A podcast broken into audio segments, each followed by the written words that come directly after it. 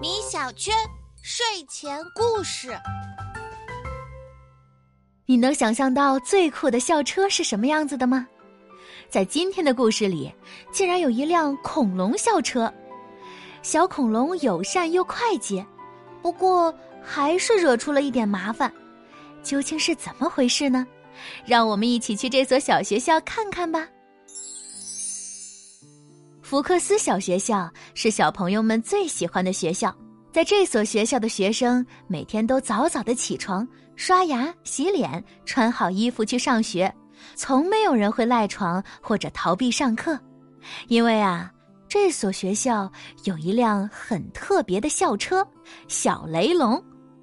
每天早晨，小雷龙都穿梭在城市里接小朋友们上学。大家可以趴在他的长脖子或者后背上。有的小朋友还会爬上小雷龙的脖子，然后像滑滑梯一样，一直滑到自己的座位上。骑着恐龙去上学真的很神气。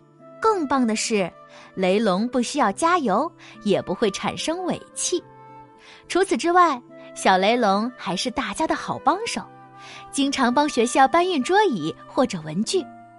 福克斯小学的老师和同学们都非常喜爱它。不过，他偶尔也会制造一点小麻烦，比如，由于身体太高，小雷龙很容易撞到路灯或者电线，有时候就连红绿灯也会遭殃。他庞大的身躯，只要站在路口就会造成大堵车。还有，它实在是太沉了，体重有十头大象加起来那么重，已经压坏好几座大大小小的桥了。它的长尾巴也很爱惹麻烦，转弯的时候一不小心就会破坏道路两旁的房子，因此，专门负责帮恐龙维修道路的施工队非常辛苦，经常需要起早贪黑的干活。小麻烦积攒的越来越多，就变成了大麻烦。福克斯小学不断收到警局寄来的照片和罚单，为了暂缓交通压力。学校只好暂停小雷龙搭载学生的工作了。宽阔的操场上，同学们把小雷龙团团围住，十分舍不得这个世界上最酷的校车。小雷龙，你惹了太多的麻烦，现在只能在操场上待着了。不过没关系，我们会经常来看你，来找你玩的。小雷龙，我要让妈妈做最新鲜的青草饼干给你吃。大家你一句我一句的安慰着小雷龙，小雷龙听完却更难过了，眼泪一颗一颗的从巨大的眼眶中滚落出来。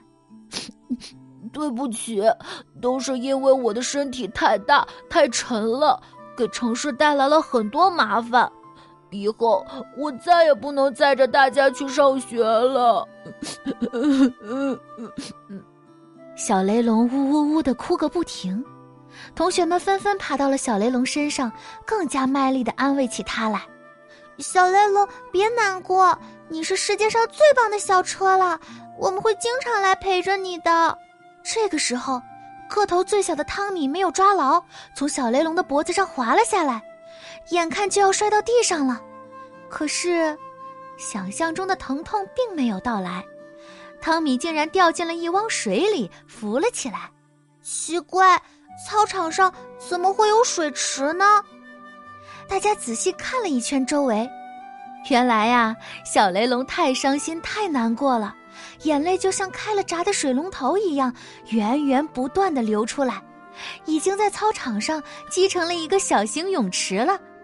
小朋友们立刻发现了新游戏，他们一个一个的爬到了小雷龙头顶上，再顺着脖子滑下来，冲进泳池里。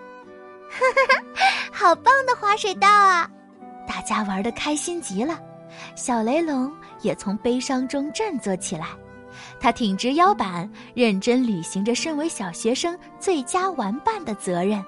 福克斯小学对这一发现也非常惊喜，他们运来建筑材料和水源，把游泳池扩建得更专业，规模更大。当然，这其中也少不了小雷龙的帮助。现在他又有了新的工作，那就是负责孩子们的水上健身乐园。这里可以游泳、滑滑梯、漂流、做运动，真的是要多好玩有多好玩。怎么样，宝贝？小雷龙的水上游乐园是不是很有趣啊？正因为有一颗真诚、善良、喜爱小朋友的心，无论在哪里，小雷龙都会发光发热的。好了，宝贝，睡觉的时间到了，晚安。